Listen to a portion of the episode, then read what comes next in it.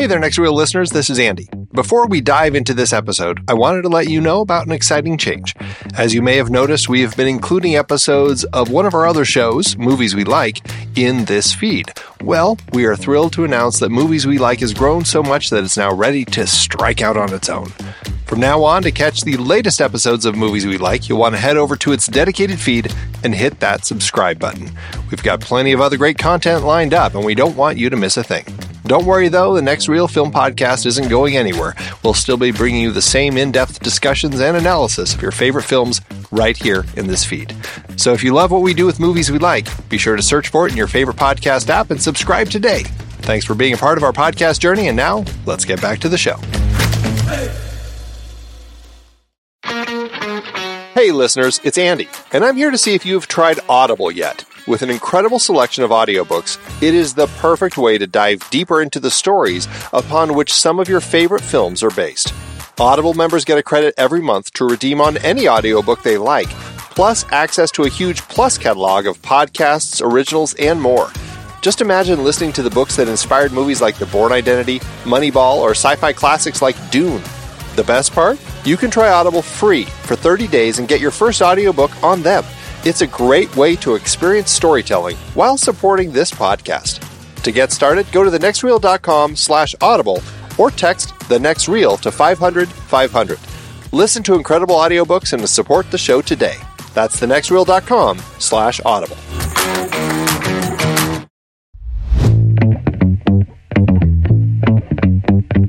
Welcome to the Next Reel's Movies We Like, part of the True Story F M Entertainment Network. I'm Andy Nelson, and that over there is Pete Wright. I'm Pete Wright. On today's episode, we have invited filmmaker Uwe Boll to talk about a story about oil, blood, and milkshakes. It's There Will Be Blood, a movie that he likes. Ladies and gentlemen, I've traveled over half our state to be here tonight.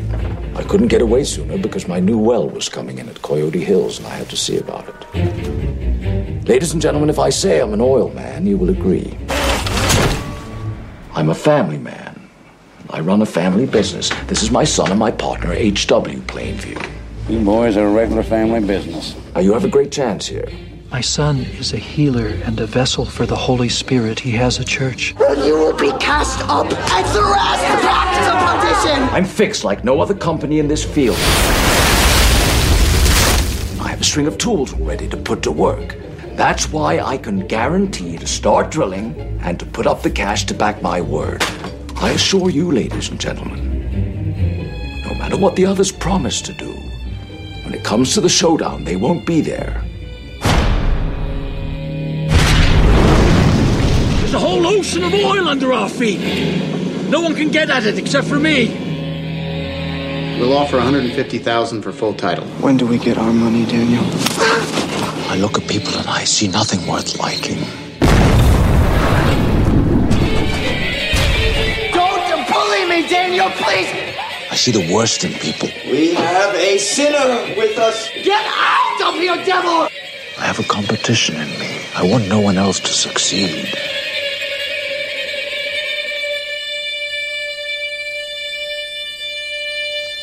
I can't keep doing this on my own. With these, um, people.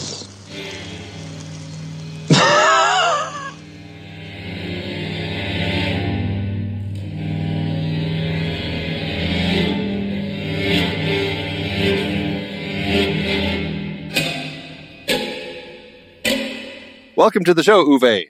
Hello, hello. I cannot believe, I cannot believe I'm staring at your face right now. And I'm giddy with excitement here. This is fantastic. Good. Perfect. We're, we are thrilled to have you here. We're thrilled to be talking with you uh, and thrilled particularly about this movie that you picked, which is a fantastic, fantastic film to have a conversation about for sure. Uh, before we start talking about uh, There Will Be Blood, though, let's talk a little bit about you and your and your filmmaking career. I know it's uh, you've had... Uh, I think it's fair to say uh, ups and downs and some uh, some criticisms and everything. But I, I think that, I don't know, having looked at some of the films that you've made, I think that there's a lot more to uh, what you're wanting to say and trying to say with some of your films than uh, people always give you credit for. people uh, overlooked that I did thirty-five films in right. my career. And uh, there was a, a basically uh, a phase of video game-based films like House of the Dead and then Alone in the Dark and so on. And that, in a way, tainted the other films. You know, it was this kind of like nobody discussed Darfur or South of Wall Street and whatever. And uh, but over time, people watched that films. I, I recognized more and more that people like changing a little the opinion about me after a while. And uh, films like Rampage and Postal, they went a little like uh, into a cult movie Uh, situation over the years because they had a good word of mouth, you know, and people said, no, you have to watch that film. That is actually really good. And I think that, so that helps in a way now uh, the situation, but it was, it was not easy, but it was funny when, when last week was, I think the Hollywood Reporter, like video games are the new comic books. Yeah. I, I wondered if you, uh, if you knew that. Didn't, didn't you know Mario Brothers invented that, man? I, I don't know what you're doing. Yeah, ex- exactly. Out of the blue, video games are. Yeah. I'm right. shocked. I'm shocked. Can I? I want to ask you about this, about cult film status, because looking at your at, at, at your filmography, I mean, as you say, thirty-five films, but of those films, you have Uh, uh, strong audiences around uh, many of them, people who feel very strongly about these movies and, and we'll call them cult movies. How does that make you feel as a filmmaker that that you have these movies that move out of uh, sort of popular fandom and into cult status? Does that does that change the way you look at the films that you've made? No, I mean, I uh, the, the films, they turned into, let's say, not a, some cult movies, or, but Uh, got some credits later, were also the films I liked more, you know. But it was, uh, I came out of the film Heart of America about school violence uh, into House of the Dead. And that was like a, a, a total jump. But when you make a film like Heart of America, and I had Elizabeth Moss in it, for example, who turned into a big star later, yeah, uh, you know, and uh, and you make no money. You know, so, and, and, uh, it was a disaster, financial disaster. And then you do House of the Dead and, uh, everybody hates you, but at the same time, they sell like five million D V Ds. That is a different situation there. And that was one of the reasons I started making more films about with video games, because, uh, I'm not like an art house filmmaker who, who gets subsidies and whatsoever. So I had to see, for what is is money in the market? Like, what can I get financed? And so I don't I don't want to also miss that films, because these films also made it possible that I could do Rampage later and and so on. You know, so I had like uh, uh, worldwide sales. People were buying my films, and then you can sell them also something smaller. You can say, look, but it's an Uwe Boll film, even if no big stars are in it. And uh, that, that of course, uh, helped my career. I think what the, the thing what I was disappointed on, in a way, uh, is that the normal uh, newspaper uh, movie critics, I, I had the feeling they never watched my films. I think they kind of wrote the same review, whatever film I did. And uh, when I won that, that Raspberry, I wanted for Postal what I think is a total joke, because if they would actually watch Postal, they would maybe saw that that, that is one of the uh, one first of all, I think one of my best films, but also um, it has an unbelievable satire uh, background. What now, fifteen years later, is not really aged. I think Postal you can watch today, and everybody would say that is the most politically incorrect thing I saw in the last ten years, if you just air it today. And I think that that is uh, needed. Actually, films like Postal would be needed now, too. I think if, if I would try to do shoot, uh, to do Postal now, all that actors would not play in it. Nobody would, would say anything. Nobody would say yes. Would say, oh, you cannot do this. You will get canceled for the rest of your life. I actually wonder, Uwe, if, if you would get the actors that were in it. Would you get Foley? Would you get Vern Troyer? Would you get those? Could you get those people to be in that movie today? No, I don't think so. I think like J K Simmons or whatever, they would all tell him, you cannot do this. Yeah. You know, like stuff like this. They were, uh, but at that time, they loved it. They loved to be in that film, and they went all out. Like they, they totally didn't care about any consequences. So it was kind of a more uh, like a freedom, what, what people had and what artists could do. And you know it when you listen to the, the Uwe Boll Raw Talk, uh, uh, like, you know, like in the podcast, I'm not willing to obey or something, right? So it's, it's I think, the, the freedom of speech, also the freedom of art, and especially satire, uh, has to be allowed. And it has to be insulting for some people, otherwise it's not funny. I mean, if you want to make it right to everybody, you're not funny at all. So it's uh, it's basically the when you see the genres now, what we have, where is another Naked Gun? Where is another Something's Wrong About Mary, whatever, all that comedies, Hangover, I think would never get shoot, uh, done again. So, and I think it's it's horrible that comedy now is the is the subject or the genre what is hit the hardest with this political landscape uh, we're living in now for uh, the last few years. Well, and I think that's an interesting point, and and and you know, using Postal as a as a jumping point, because Postal is, I mean, it it's a very funny film, and it's very dark in kind of the the satire that it's playing.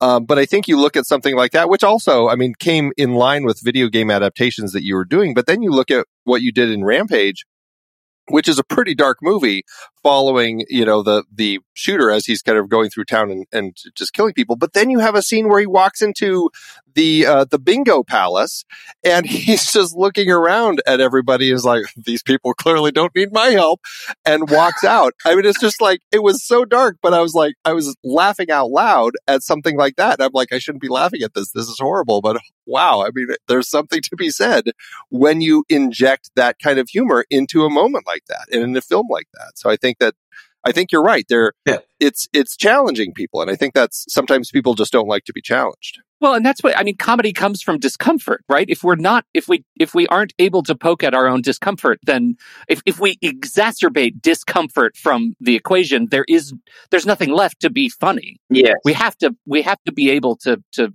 seek out discomfort to be able to laugh. Yeah. And to be surprised for yourself, right? If you yeah. can guess every joke, what's coming, it's not funny. I mean, the, you start bursting, start laughing about things when you when you have the feeling, wow, that guy goes for it or whatever, right? So I was, when I, I shot a film in, in New York uh, uh, recently, right? First Shift, like it is, so in a way, a little like my comeback film, a police film. So, and I went in a comedy club in New York City and and listened to the to the stand-ups.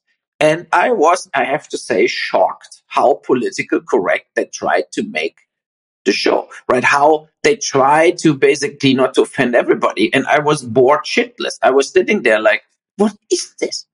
You know, like people making jokes about what, what juice you drink. And it's just like weak, you know, it was for me, it was weak. And I want to go like getting challenged if I sit in a comedy club.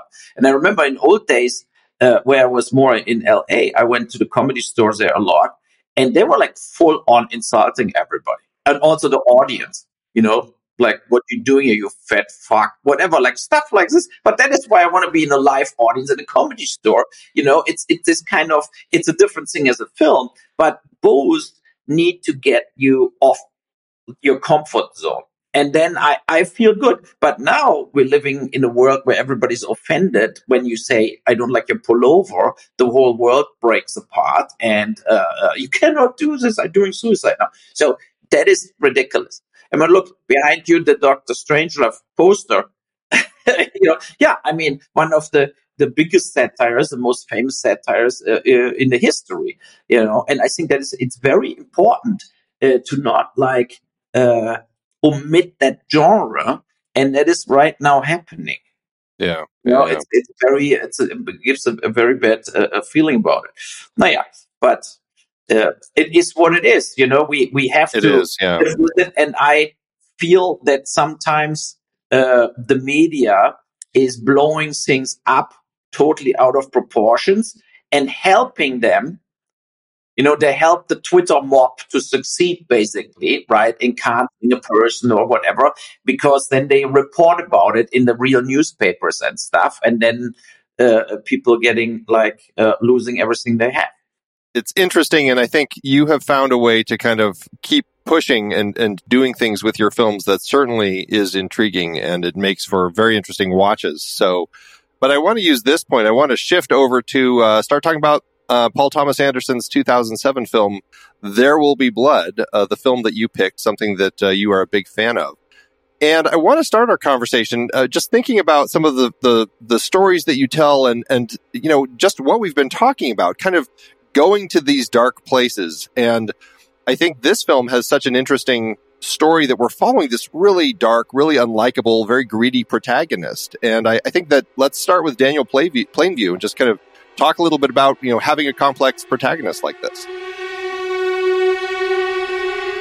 Yeah, I mean, for, for, for me, when I when I watched the film, um, it was like I had no clue first what it what it is, and and then Clark, my uh, the producer I worked with on a lot of films, he was in New York at a screening with Daniel Day-Lewis and Paul Thomas Anderson, and uh, where they did uh, like question and answers when it went as a preview or whatever, and he said, "No, you have to watch that film over." And then when it came, I I watched it right away, and I felt like this is a film. Why I want to make movies. Like that was this kind of uh what I don't have a lot, you know, like like uh, uh that's the reason also like when I when they asked me now what film I want to talk about, um I could say Jaws, whatever. Like there are some films, the Apocalypse Now, there are like in my past where I feel like uh they these are this kind of uh, movies I love and I uh, uh and they made their stamp on me basically. But when I watched that film for years, I didn't got that impact what I got on this film. It was really like um, the consequence with with Daniel Day-Lewis uh, character. You know, that he didn't even try to be like a likable person. I mean, the ultimate betrayal on that kid. Yeah. You know, to use the handicapped kid to gain power and money, uh, that was, of course, the most ridiculous uh, uh, twist also, you know, and how he then offloads him into the uh, garbage, basically, you know, uh, uh, that was, but that made me feel like what I felt with, for example, The Shining or, uh, you know, where you get so surprised and blown away, where you feel like, fuck. You know, so, so this, this this was the feeling what I didn't have for a long time when when, when I watched that film, and uh, it was a, a um, or or Citizen Kane too. What is it? Another very big anti-hero story, sure. But in a way, in Citizen Kane, I feel that he was more, in a way, more likable because he was more a victim as Daniel Day-Lewis was in, in There Will Be Blood. Right, you see his fall. Like, we see where he starts. He's likable at the beginning, but then we see over time that Kane yes. kind of slowly goes downhill. Whereas, yeah, Daniel Plainview, uh, other, you pretty much get a sense from the start that this guy is here for money and doesn't like people. Yes. You know what? Controversial opinion. Okay. Okay. Yeah. I like Daniel Plainview. I like Daniel Plainview a lot. And I think one of the b- bits of brilliance about this movie is Daniel Plainview, as unlikable as he is, is to me, at least likable enough that he is misunderstood in a world that is brand new, right? Like, he is doing stuff that nobody understands how to do right now, except for the giant, giant companies. And he's working incredibly hard at it, right? This is a story about what price success. And uh, there is something about the way this movie starts with him breaking his leg, falling down in a well that demonstrates how hot and hard and incredibly painful his success ends up being. And I don't like a lot of the stuff that he does, but there's something about Daniel Plainview's mm, work ethic that is kind of appealing to me. I I, I don't hate him. No, no, you're right. That he's not like, he's not like trying to steal it in a way. Even if he steals, even if he's got to steal, he's drinking yeah, a lot of milk. Yeah. You know, so it's, no, but, but it's it's kind of like, yes, he's a hard-working guy, and he, he puts everything into uh, his uh, success, and and uh, this kind of like entrepreneur at the times where you could just claim your stake in something. You know, you just went out there in the prairie and that is now my land. A little what we have now in that T V show Yellowstone in a way, right? In a totally different uh, kind of surrounding, but similar. You know, the old days where the land you could just conquer and declare it yourself, and that, that is my, my land now. And if you had a gun, people had to take it away from you with violence if they wanted it. So that, that one hundred percent I agree that he works hard. But in the very end, I think it's, uh, there's a, I don't know even who said it, Schopenhauer or some big philosopher, he said like, it's basically greed what drives, what, what drives history. And I have to say, like, you know, getting older myself and reading more and stuff like this, it's that it's the truth. When you when you watch, if you watch the Ukraine war or Taiwan coming up, all that shit, it's all greed. It's like, uh, and it's individual people or dictators or whatsoever. That moved the history more as anything else, more as love, definitely, you know, and compassion or empathy. That didn't, that are all things we all want that people are like this. But when you go through history, it was always basically similar to There Will Be Blood. Yes. And uh, and, and people got left out and, and left, like, dumped into no man's land, and they could die and starve to death. And at times also, people starved to death still, you know, so they didn't, you saw that in the restaurant scenes in There Will Be Blood, right? So where, like, a steak was a big thing to eat a, to eat a steak and stuff like this. And uh, that, that was also, I think, uh, um, just correctly told, you know, that, that you had the feeling that was the surrounding people actually lived at that time. And you were basically a workhorse. You worked till you're dead. And that was it, you know. But of course, the film would be not so good if Paul Dano would be not in it. Oh, uh, absolutely! Uh, yeah. You know, and that was also. I think. I think it was the first time I saw that actor. It was like the church scene. It was just unbelievable, you know. And when he had to, Wh- which one? The first one when he's helping the lady, or the later one when he's uh, brings Daniel. The later stage? one. Uh, I mean, the first one was great too, but but I mean, when he basically wants to overpower Daniel Day-Lewis in a way and baptize on his own turf. Yeah, and you know, like when you see that scene later, you know he's dead. Like he will, come yeah, back, pretty much. He will come back to him, and uh-huh. for this he will die. You know, that is saying what uh, you know. And then his whole the scene with, with his brother, uh, uh, you know, killing his fake brother or whatsoever. But there, I'm, I'm, I'm, I'm right with Pete there. The situation with the brother was almost that the guy deserved to die. That's kind of the setup. Right? It's a really interesting way that that plays because, I mean, he essentially is this criminal. I mean, he, you know, admits that he had been in prison and all of this sort of stuff. But he, as we learn, he faked this whole thing. You know, your brother died of tuberculosis. I didn't kill him, but he really did die. But yes, I did steal his story.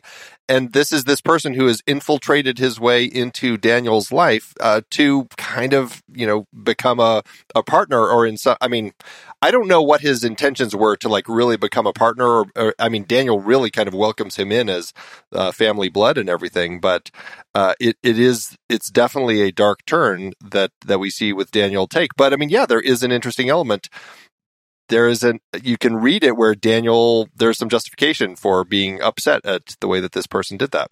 But again, the lens of time, right? The, the, the, at this time, as you say, that there is the, the problems are solved with violence. I think all of these character sort of avatars can be applied to, uh, and, and this is one of the bits of genius about Paul Thomas Anderson, is just being able to write a script that you can you can take these characters like Daniel Plainview and Henry, beautifully cast with by uh, played by uh, Kevin O'Connor, who kind of looks like Daniel Day-Lewis a little bit. The, you know, works for the family thing. And actually, like, how many Daniel Plainviews do you feel like we have on Wall Street right now? Like, those stories are played out with just different tools every day. And and that is, uh, that's that's one of the things that I think is is really just so perfect about their relationship. That betrayal ends in violence. Uh, his his adopted son lights their cabin on fire. What is that cabin on fire a metaphor for today? It plays out all the time, those sorts of betrayal. We're watching the same thing on Succession every week, right? Like, it, it's Succession is There Will Be Blood right now. Yeah. it's it's funnier as There Will Be Blood. Right. Uh, yeah, it, right, it, right. In, in a way, you know, so, and, and more, in a way, more enjoyable, more commercial. But I think also that when Paul Dano is coming in the end there, and uh, it's all about the money, right? Even in the church, and he acts the whole time. He's like serving God or whatever. It's all bullshit. It's like in the very end, it's all about the money. Right. And then exactly. the ultimate victory that he doesn't want, need the land anymore because he sucked suck the oil out of out of the, yeah. the, the under uh, underground, basically, you know. And it was just uh, how he kills him with the on the bowling alley. No, I was really like I didn't have a lot of films, you know, where you you get a like like uh, goosebumps in a way, yeah, you know. So and I got that in that film various times. Where where you where you get really surprised about also how it turns and where you you didn't saw it coming this way, and that is not a lot of times uh, I think happening when you watch films, right? So in a in a positive way, you know. I just watched here everything everything whatever all at once, and I, I have to say it's it, for me a guy wrote it's like a one hundred thirty minutes TikTok video. And that was actually my feeling too. You know, I never got emotionally connected to that film. It, it, it's it's uh, interesting done. It's like it has a lot of uh, crazy scenes and uh, uh, the, a lot of, let's say, intercutting with animation and all kinds of going to different dimensions. But it's not a film what got me emotional. And the, There Will Be Blood is the opposite. It got me completely sucked in. And where you feel like, wow, you know, I liked at that point, Paul Thomas Anderson, that was before he made a few bad films, basically, you know, so The Master and so on. So that he did some films after, up to now, the Licorice Pizza, what I really liked. Uh, uh, you know, I, I mean, it's not like There Will Be Blood quality, but but it's good. It's a good film. I enjoyed to watch it. It was a feel-good movie, and it was uh, it's like crazy uh, uh, with Bradley Cooper was was a great side story. He was so great, yeah. So I really liked it. Was I was happy that I liked it again because Paul Thomas Anderson was uh, uh, with Boogie Nights, and so you know he was one of my favorite directors. He came out of nowhere in a way, and. I had an, a feeling about him, how I had it with Quentin Tarantino after I watched like Reservoir Dogs. And, you know, like I felt like, wow, that guy is great. Like, uh, I love that film and Pulp Fiction, you know, and, and that is the thing. It's like, and I think There Will Be Blood was the best film he he did. And it had nothing to do with his personal life. What is interesting because he said he likes films about his personal, living in the valley and growing up like this. And that was the film that was maybe the farthest away from Paul Thomas Anderson's personal life, but it, it's ultimately his his uh, masterpiece. And really the first time he's adapted anything too, you know, pulling, uh, adapted, you know, loosely in quotes. I mean, it's in the film, uh, you know, adapted from Oil by Upton Sinclair. But when you look at the synopsis of that compared to this, it's, uh, you know, it's pretty different. Yes. It's like, but still. Yeah. Yeah. And I mean, the sound in the film was also, uh, the music and the sound was, was just unbelievable. Uh, the concept you have, like, I, it's tough to get that concept, right? So, but, but, uh, when it turned into action, uh, who did that music again? That was a famous. Yeah, Johnny Greenwood did the music for it. Yeah. And I mean, you have some yeah. of those moments where it's like that, especially like at the beginning, it's that real slow, like that discordant build of just a, yes. a bunch of notes just kind of finding themselves. And and that plays a number of times throughout the films. And it I, I think it fits perfectly for the tone of what they're doing with this story, which is, uh, yeah, I don't know, just it feels natural with the way that it that it plays here. Yeah, it, that, building that sense of discomfort. Like, I, I'm curious. Your, you know, your if, if you could in, encapsulate the importance of discomfort in filmmaking, because I mean, your films also tend to push toward, you know, feeling uncomfortable. Uh, in you know, making the audience audience feel uncomfortable. That's what I get out of There Will Be Blood too. That that discordant opening chord is it. It, it puts me on. Edge or pushes me back too far in my seat just a little bit. I, I, what is the utility of, of that uh, to your eye. At, at what point do you walk that line of just saying, okay, we're going to lose people? yeah, that, that is a tough decision, right? So, and I mean, a lot of things are happening in the editing room. Uh, you know, when you shoot it, you normally don't shoot the movie in order. And you get like a different kind of uh, uh, feeling being on set. And, and uh, the, it's always good if the editor has a fresh view on things too. Because he was not on set, he doesn't know the little stories going on or whatever, and so he has more like a neutral uh, point of view, like what the later audience uh, need. But it, I think it's also, uh, if you don't have to, basically, in a way, I was always free to do whatever I wanted. So it's like this kind of what is similar to the Paul Thomas Anderson situation, right? I don't think if you have to, in a way, convince somebody of a cut, and you can actually cut it the way you want it, then I think you have more courage to to do things you yourself would watch, and not necessarily the people who go into uh, Thor or Avengers or something. So yeah, it's, you know, like, and I think he he did in the film definitely uh, the same, that it was not for him to find an arc and a three act kind of uh, uh, model to tell the story, you know, for like advertising breaks or something. As I do it too, I with, with especially with the Rampage films, but also uh, with Darfur or Tunnel Rats, I don't tell the stories typical how people would maybe uh, expect, like a Vietnam War film like Tunnel Rats. Uh, it's not told like a, a, a commercial film in a way. The biggest uh, mistake you can do is to make something boring. And that means for me also, like, you cannot just repeat what other people do and you tell the same story, but with different actors this time. That's not interesting for me.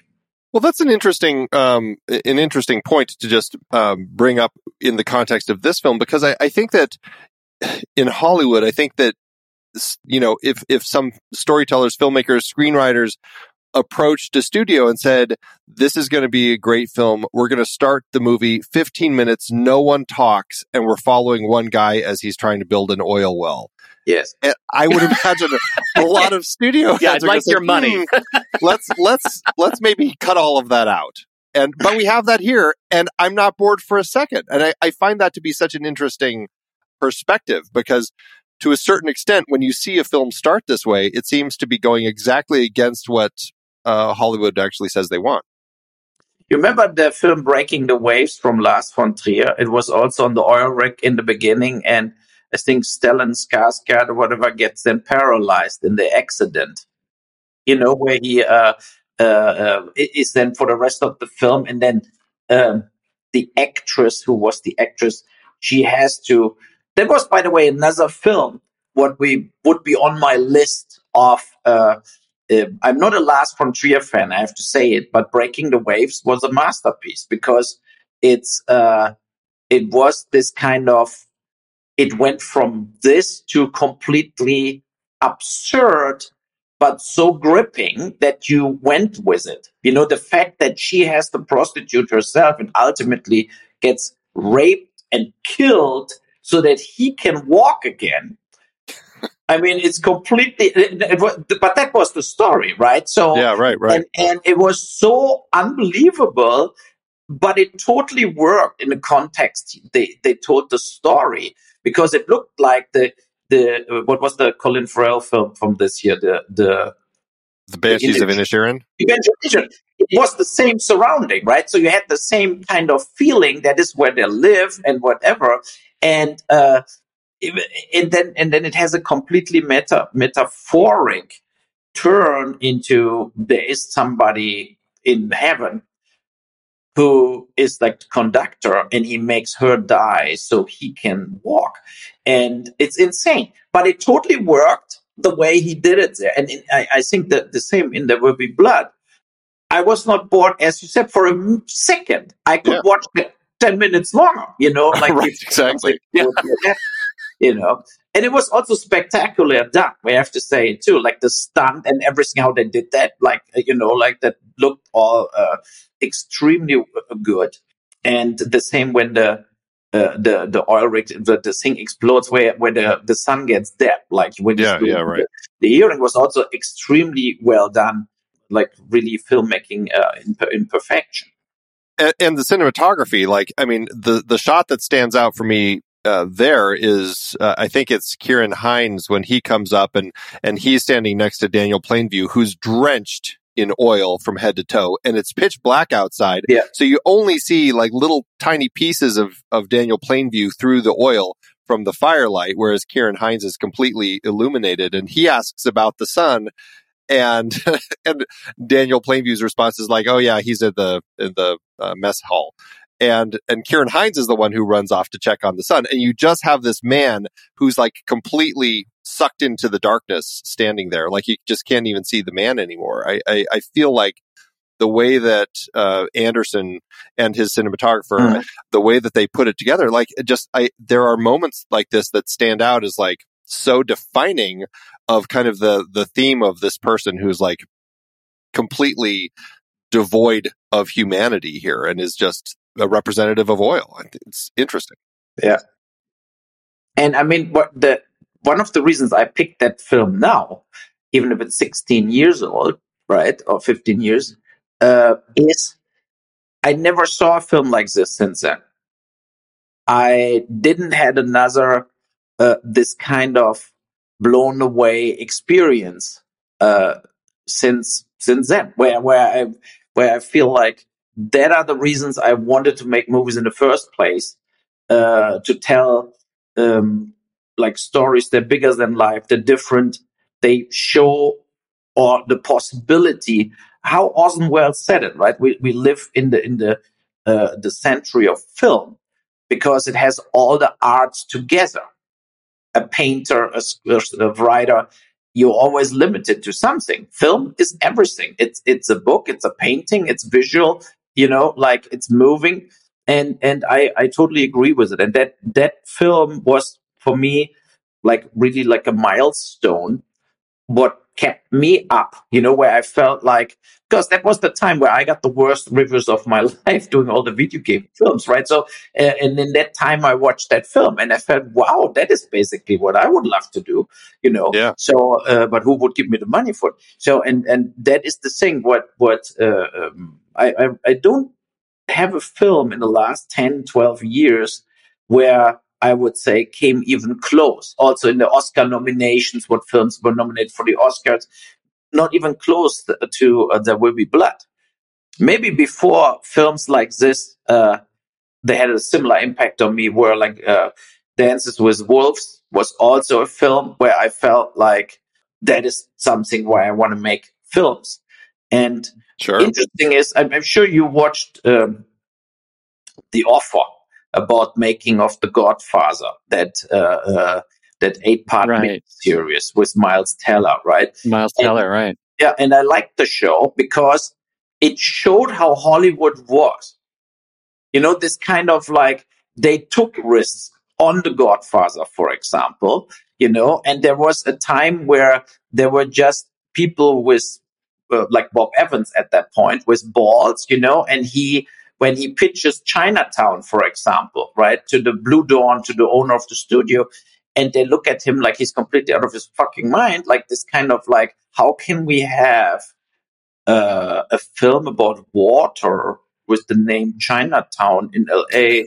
You know, what? what is it? And he said, no, it's yeah. a good film, just forget it. Like, let, let, let Roman Polanski do it. And, and I think that times are over. Yeah. I, I, I submitted things to, to Amazon, a few things, and then I got back. You get an algorithm that so basically you get a computer program where you have to fit your film in, and then it goes through the computer before humans reading it. So they don't want your script. They send you, you uh, submit something, and then you get like this kind of fill out form, like you make a driver test or something. And if you don't have the right way to put it in, then the algorithm will just bury you. And like four or five wow. weeks later, you get like, no, it's not what we're looking for. And that is crazy. We're living in a time like this where now... Wait, wait, oh, wait a minute. You're telling me you have to do that to submit a, a project to yes. Amazon? You yes. Like you're like you're applying for a job. Yeah, you have to I did submit- that twice. So, what, so what's happening with Amazon is when you when you, when you send it, you have two options. You get right away no, right? Then, then they don't even put it in the system. Yeah. Or they think it could be interesting. Then they send you a link. And on that link, you have to fill out like pages and pages of stuff. So you you squeeze, you know, you squeeze your your film into the form. Like, who's your character? Why? Whatever. You know, like stuff wow. like that. And, and that is so bad because now when I think about it, like think about There Will Be Blood, you would fill out that form. I mean, you can directly push delete and that was it. They would never make that film. And but that is a real problem. And I think that that they start using artificial intelligence, judging scripts and whatever. And, and, you know, and then you have like, you can maybe get plus points when you have actors attached, everybody wants. Then you immediately uh, generate traffic, you know, and then the, the computer wakes up when you say, I have Ryan Reynolds, boom, money, right? So no matter what you want to shoot. But I think that goes all on the wrong track. And I think the old days were better, where you just had a mogul sitting there and making decisions out of his ass. But because the, the, yeah, look, look at the sometimes eighties. It, yeah, the, yeah, sometimes it works. Sometimes you get Chinatown. Exactly. Well, that's interesting because, I mean, Todd Field, who just did Tar, I don't know if you saw that film, but, I mean, that was one where he said, I don't know if I'm going to be making movies anymore because making the movies that I want to be making, they just don't seem interested in me telling those stories anymore. And uh, like it took him, you know, ten plus years to get that made. And I think that's that's part of the big challenge. And that's why I think it's interesting looking at something like this. And Paul Thomas Anderson is a director where I, I, I think, especially when you look like what he's done since, which I think is just The Master, uh, Phantom Thread, and Licorice Pizza. I mean, he's not like a very prolific filmmaker, but he kind of continues making stuff that I suppose it's kind of walking a line of doing some like challenging the audience, but still finding a way to at least make enough money so that they keep giving him money. It's just not as often as maybe he'd like, but still he's he's still able to kind of crank these things out. I don't know. I, I think that there's something really interesting in the way that he chooses to tell stories, and especially this story, which I don't know. I, I mean, on paper, it's like, I want to make a movie about the oil industry.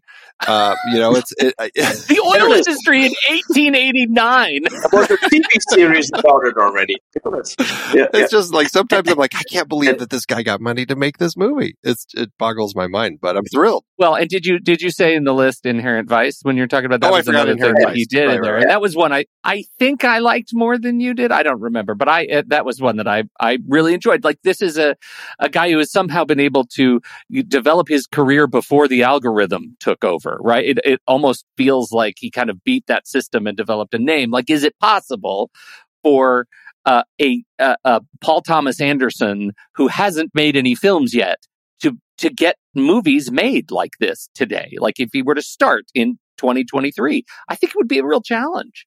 No, but you still like whatever. But it, it, it it's like this kind of crazy thing that Orson Welles stayed with Peter Bogdanovich and died poor, and then Peter Bogdanovich died poor uh, himself, right? So, and that is how uh, the world treats like historical important figures for the history of cinema, you know? So, I mean, I I recognize that a lot, like, um, I'm, of course, like studying film and reading about directors, that nothing is automatic, that it keeps, that they keep doing things with you. Maybe Clint Eastwood is the last survivor of this kind of just let him do it. Yeah, maybe. You know, so, and I mean, he's now ninety-two. Hopefully we can it's, uh, do that film now about the jurors thing. Unless he's doing one more like court drama, whatever he wants to do. I think uh, it would be great if he can finish that film. And, uh, but after him, nobody will have a deal anymore. Yeah. yeah. You know, I actually think if, if Steven Spielberg says, okay, I want to do E T two, he gets the money. But if Steven Spielberg says, I want to do now this, he's not necessarily getting a green light.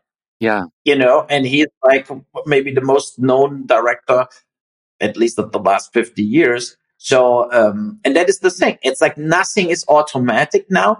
And I feel also that directors, in a way, are exchangeable. You know, you don't even know all that directors anymore. And th- that was one thing when I said, I'm coming now, I'm coming back. I did six years ago, Rampage three, and now I'm coming back and do first shift uh, the, the police crime drama first, and then I do hopefully one or two more movies soon. And um, then a guy from the Hollywood Reporter, he said, at least everybody knows you.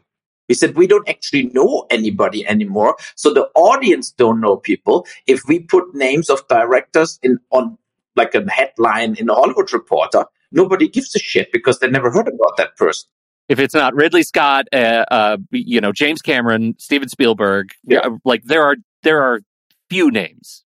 Yeah. Dashingly few names. Yeah. So, and he said, and, and Uwe Boll, everybody knows also what is a good thing. He said, at least, because uh, uh, whatever, I, I did a lot of films, I got a lot of press, a lot of negative press, whatever. But on, on the other hand, uh, people love to follow me, what, what I'm doing. So, uh, and he said, it's a good thing if some characters coming back into the game who were gone. And and uh, I I think it's sad, you know, it's sad that now only actors are heading articles or whatever, and a director is totally, it went into an exchangeable situation. But it has to do maybe also with the subject matters and with the fact that uh, uh, streamers, of course, are in a totally different world because we had theatrical releases, then we had D V D releases, then we had T V Uh, appearances. So it was this kind of like a film had a longer life. Right. Now they're giving people two hundred million dollars. And after one week, the movie is gone forever and nobody gives a shit, you know, and it disappeared. Uh, in, then you're like moving away from new releases on Netflix or where, you know, whatever streamer it is, uh, into no man's land. Yeah, you just hope that it ends up in the like the popular top ten or something so that it kind of has a longer life. And that's interesting because like a movie like this, I don't know if it could find its audience in in a streaming service unless it was something like Netflix that was also doing all of the awards push and everything. But otherwise, like, it, I don't know. It's it's an interesting market out there where this, again, just going back to the point of like, this is a challenging film about a challenging character, and it's a, a story about the oil industry, and like, um, and you know, especially, you know, it's a story where uh, I don't know. There's a lot of complexities with like greed and capitalism and religion. You know, you're certainly pushing but- buttons there, and I, I think a lot of people uh, that sort of story isn't necessarily going to be the thing that they gravitate to on the streaming services. No, that's one hundred percent not. But I think There Will Be Blood is a film about America. Yeah, right. You know, about what really happened in America. You know, people came from all over, mostly Europe, and then who was first was first. And people were left like, whatever, the natives got killed, you know, then they they divided the country uh, and uh, pushed the surviving natives away. Um, they built the railroad. Then they recognized we need slaves. We don't have enough like people we can abuse here anymore. So they imported slaves, you know. Yeah, and then I mean that is the rough story, basically. What? Yeah, America is built on a bed of blood and violence. Yes, and it's in yes, the title. Division. There it's will be in blood. The title, but this is really interesting. Like the the grammar of the title also is, I find, provocative. The fact that we get to the end of the movie and he's sitting, and the last line of the movie is "I'm finished." Yeah. It, it It's he's finished, and yet we just get to sit in this space, this sort of liminal space of so much blood left to be shed in the expansion to the West, thanks to the thanks in large part to oil and exploitation. And so, I, I it's it's incredibly powerful. We have a we have a, a thing that we say around our community, thanks a, a large part to our fantastic community member Nick Langdon, who, when The Last Duel came out, it said, "Go see that movie in the theater. You may not love it. It may not be a five-star film for you, but it's a movie for grown-ups. And more than anything right now, we have to go see movies in the theater that are made for grown-ups." And I think this is one of those movies. Like, you see a movie like this once in a num- every number of years. Yeah. We have to we have to go see these movies if we want these movies, because the rest of it is just an algorithmic machine. It's just another, as you say, directors become fungible resources for Marvel. That's the that's the bottom line. Yeah. And I think also seeing all the D V Ds behind you, uh, I'm the same. I want like how the record comes back to, you know, like on the on the record player. I still have my record player here. Uh, you know, it's like, I love D V Ds because I want the making of, I want the director's commentary, and all of that gets lost now. And then yeah. the, the, the after our generation, there is no loving film generation there, there more. There, there, you know, like you, I see from my own kids, right? They're watching films on their cell phone, and I like, how can you watch this on your cell phone? It's horrible. I mean. You know, we have a, a T V, like watch it in T V, and it's sitting on the couch watching crap. And you think like how they could ever really love this kind of fascination, what we all had growing up watching films or going in the, in the movie theaters. And when I go with them watching a film, that they, they getting bored because it's too long. You know, they cannot even t- uh, hold the attention span anymore because everything they watch is ten minutes long, you know, and that is the, it's very shocking to see that, that development. And I think it's also this kind, I'm not against starting a film with an action sequence or whatever, but if it's a must, then it's shit, you know, and that is the thing because they, of course, looking uh, specifically also Netflix and co, they're looking into, if nothing happens in the first two minutes, they're not interested in the product. And that is limits the possibility to develop a story. Yeah.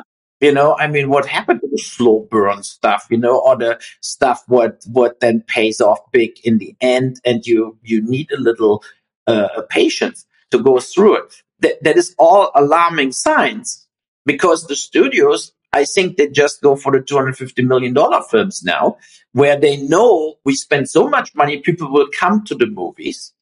But as as you said, it's like, what would happen to a film now with There Will Be Blood if it would come now in the movie theaters? There would be a big chance that it doesn't make two million dollars box office, you know, that it just dies and nobody watches it. And that is very sad to to to recognize it.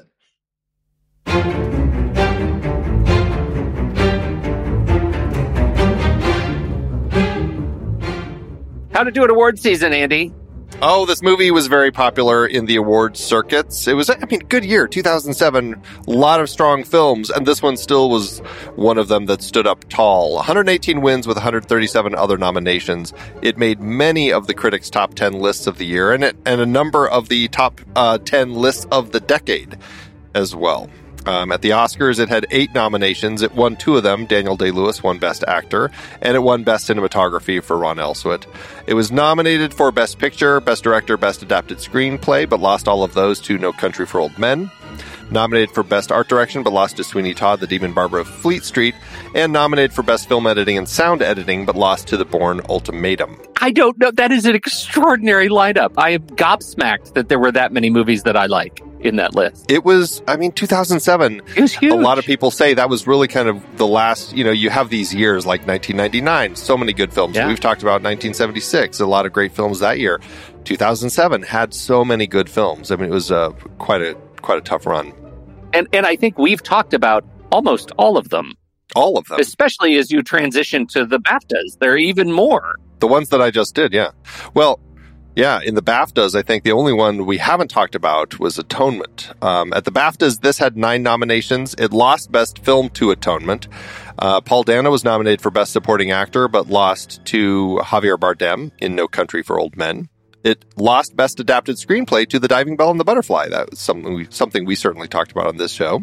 Uh, best best cinematography lost to No Country for Old Men. Best production design lost to Atonement. Best sound lost to The Bourne Ultimatum. Daniel Day-Lewis did win uh, leading actor, and then best director they lost to No Country for Old Men. And it was nominated for the Anthony Asquith Award for film music, but lost to La Vie en Rose. Yeah, we didn't like that one that much. It we liked the performance. But she was great. We Very liked her card. performance yep. a lot. That's exactly right. Well, okay. So uh, speaking of money, how did it do at the box office? Well, Anderson's film cost twenty-five million dollars to make, which is thirty-six point seven five million dollars in today's dollars. The movie debuted at Fantastic Fest in two thousand seven before a release for awards consideration on December twenty-sixth, two thousand seven, opposite National Treasure Book of Secrets, Charlie Wilson's War, Sweeney Todd, The Demon Barber of Fleet Street, Aliens versus. Predator, Requiem, P S. I Love You, Walk Hard, The Dewey Cox Story, The Water Horse, and The Great Debaters, not to mention the limited releases of The Bucket List and Persepolis. Wow. Whew. Yeah, it is a busy Christmas release schedule, end of the year awards sort of thing. This movie slowly expanded its number of screens until February first, when they pushed it over a thousand screens, finally, likely from Oscar announcements. That is also about when it started cracking the top ten at the box office as well, though not for very long. This movie went on to make just over forty million dollars domestically and almost thirty-eight million dollars internationally for a total gross of one hundred thirteen point five million dollars in today's dollars. That is a great turn for Anderson's Dark Tale, landing it with an adjusted profit per finished minute of almost four hundred eighty-six thousand dollars.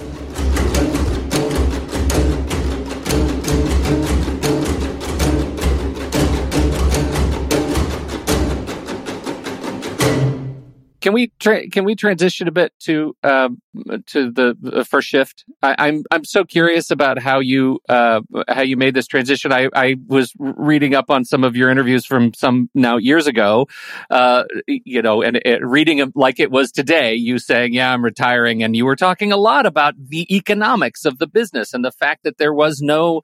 Uh, th- that the bottom had fallen out of, of video rentals and that that was such a direct impact. And you decided to use the word retire, and here we're we're back. I'm curious how the world's changed for you. No, I think that the time twenty sixteen, when I said it's over, it was really the death of Blockbuster. And uh, for me, it was like that was one of the biggest revenue streams of my films. They always did... Uh, mediocre, some bad, some mediocre uh, on, on the box office, but they did very good on D V D sales. And and uh, with this, I didn't saw a replacement at that point. Now, with all that streamers around and more possibilities to basically, basically do various deals with various streamers, it is a better chance to maybe get the money back if you produce something or um, or they pay it even.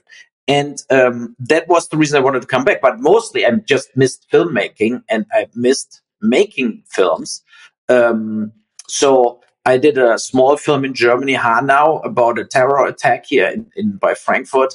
And then I felt, no, I want to tell bigger stories again and other stories. So I wrote basically this first shift film. That was it didn't came from nowhere because we had like I had a film twelve hours I wanted to do in South Africa, but I couldn't get a big enough star. So I really tried, and the I did the just because nobody wanted to come to South Africa with you. Yeah, I don't know. I, that is the thing. I still don't know. We got very good readers' reports about the script, and some agents really liked it, but whatever the actors in the end. Didn't didn't want to do it, hmm. And now a lot of actors, of course, getting a lot of offers because of all the streaming films. So it's not like they they need that film or something. They they there are maybe a hundred actors with real names, uh, you know, and they're always uh, when the agent approaches Netflix, they would love to have him in a, in a T V series, whatever. So it's not hard for them to get a job. So I couldn't get it. So, and then I felt, okay, I left New York. I, I left South of Wall Street shooting uh, partly there and so on. And um, I felt if I shoot in New York, it will be definitely easier to get actors because you can just get them and pick them up in the morning. And yeah, right, on the corner. easier easier uh, casting process. And I wanted to do more like an ensemble uh, film. And I had three scenes written for years. I, a lot of times I've written a scene, but I don't know in what I want to put it. Like, it's like this kind of like, there's no back, no story to it, but it's that I know that one scene or that one thing will totally work. And I felt if I tell the story of two cops working the first time together, going through one twelve hour shift, I can have that, that three little side plots in this, and they're getting confronted with the with the police. And uh, one is, for example, I mean, I give one away, is like a killer, like a mafia kind of a killer situation where they offer a guy, they kill his kid and let him live. Mm. And he trades that off and let his kid get killed, but they kill him also. So, but it's a very oh it's a overall scene, what I did in Rampage, yeah. And like the very cynical brutal uh, uh, scene, yeah. And uh, um, I got uh, Daniel Soli. He was uh, he was the the uh, the bad guy in The Deuce with James Franco. He was the okay. brutal mafia killer, right? So I asked him to do it, and he he did it, you know. And then I had like Gary Pastore.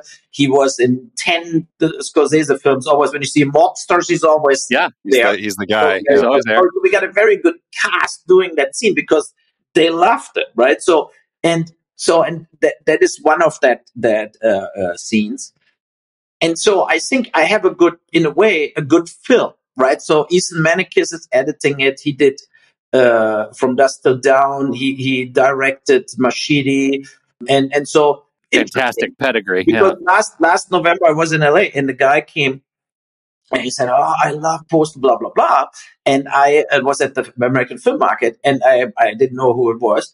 And I said, "So what are you doing?" He said, "I'm an editor." And he said, "Ethan Maneckis," and uh, I did, I did, it didn't ring the bell. And then he said, no, no, I did with Robert Rodriguez. We, we did the Sin City and everything. So uh, I would love to do a film uh, with you. So I, and then I called him and I said, I do a first shift. You want to edit it? And he's doing it right now uh, in L A. No, at, as of right now, you haven't seen the rough cut of first no, shift. No, no. That is in it, his it takes another three weeks. Uh, and then we will we will see what we have. But he said so far everything looks good. What is good for me to, as a f- uh, feedback, because um, when you do kind of a road movie, what it was, it's you don't really know is it all fitting together. And then I told him also, look, you have we, we have various options. You can have this kind of side stories as one block, and then you know like the cops are after and before, or you cut it all parallel, like happening at the same time, uh, like a little puzzle. And I gave him this option. I said, look, try both. Let's see what works the best. Present me what works the best. Then we discuss it. Uh, but I, but I have the feeling based on all the cast I got, like all the little parts were very good actors. James Megaman from Orange is the New Black. Uh, Gino Pizzi is very good. The, uh, Kristen Renton from Sons of Anarchy and so on. So, um, Th- that is a good cast. You know, it's not like a superstar cast, but everybody is known. Like you, you have ten actors you saw fifty times already. So, and uh, I think that is a good film for me to come back. And it's also different, you know, not Canada this time, no, uh, like a full American film, basically. And I think it's, uh, hopefully it helps me for the next projects then too. Do you, do you have distribution for it? No, I just did it now, and I felt like uh, I want to finish it and present it, and then let's see uh, who uh, wants it the most. But I, I, I want a little theatrical release. You know, I want to go on festivals. Sure. I want to be in a few movie theaters. I just don't want to be, boom, it's on the streamer, and it disappears to no man's land after a week. So I want that that looks like we shot CinemaScope. So I want that it's on screen. Yeah, yeah, absolutely. Deservedly so. Well, let us know when it when it does get uh, some distribution so we can uh, make sure that we we uh, let all of our people yeah. know. Yeah. I mean, it, it will be out. It will come out no matter what. And, and uh, you know, but yeah, but let's let's see. And uh, I felt like um, it's also a story. What is not, it has also like hope in it. It's not all negative, right? Or, or brutal or whatever. So it, it, it goes like this. And it's not so cynical as a, as a Rampage uh, is, for example. Sure. Yeah. Right, right, right. Well, you've got that coming for people to check out. Uh, plug your podcast again. What's the name of it so people can check it out? Uh, Uwe Boll Raw. Uwe Boll Raw. Yeah, yeah. Find it on, on all your podcatchers. So check that out. You can get all all of uh, Uwe's opinions on everything going on with the the potential writer's strike that we have to anything else going on in the industry. Yeah. So.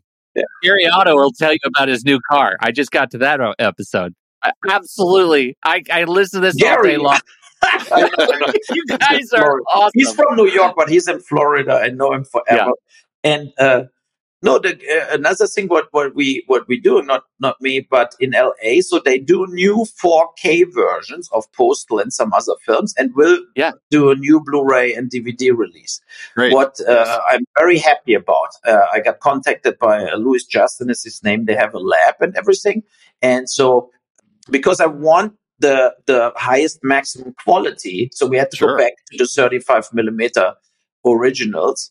And um, looking forward to, and I do new uh, commentaries to to the film. So uh, of just of just those two of of Rampage. No, and Postal? I think Postal, Tunnel Rats, That's what what I was interested in is are you are we going to get a new Tunnel Rat? Yeah, Tunnel Rats, uh, and then uh, yeah, but but Postal, Pete, you get even more of Dave Foley in four K. I want all the Dave Foley in four K. There's a, plenty. There's a lot of Dave yeah. Foley. yeah, I mean, I would love like Lionsgate is is like uh, uh, they're not really cooperative with with anything, and I told them like, look. If we can get the money, basically, that they investing it, and they just want to release a new D V D in exchange, I told Lionsgate, how can you not do that deal for Alone in the Dark and House of the Dead? Because with four K versions of that films, they can relicense it to the streamers and would get maybe way more money for it because it's four K. And that they didn't even answer me. And I like, but what are you doing? I mean... uh Especially right now, right when they've just rediscovered that, look, video game movies are uh, are kind yeah. of awesome. Like yeah. people would stream these movies for sure. Yes, you know, and and I think the the re-release, like on the Blu-ray in four K of House of the Dead, would sell good right now. Like on Blu-ray, it, it, people would still buy it.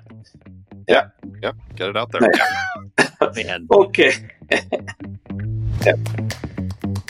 Well, that's it for today's episode of Movies We Like. Thank you so much, Uwe Boll, for joining us today. We really appreciate it. For all of you, we hope you like the show, and we certainly hope that you like the movie like we do here on Movies We Like.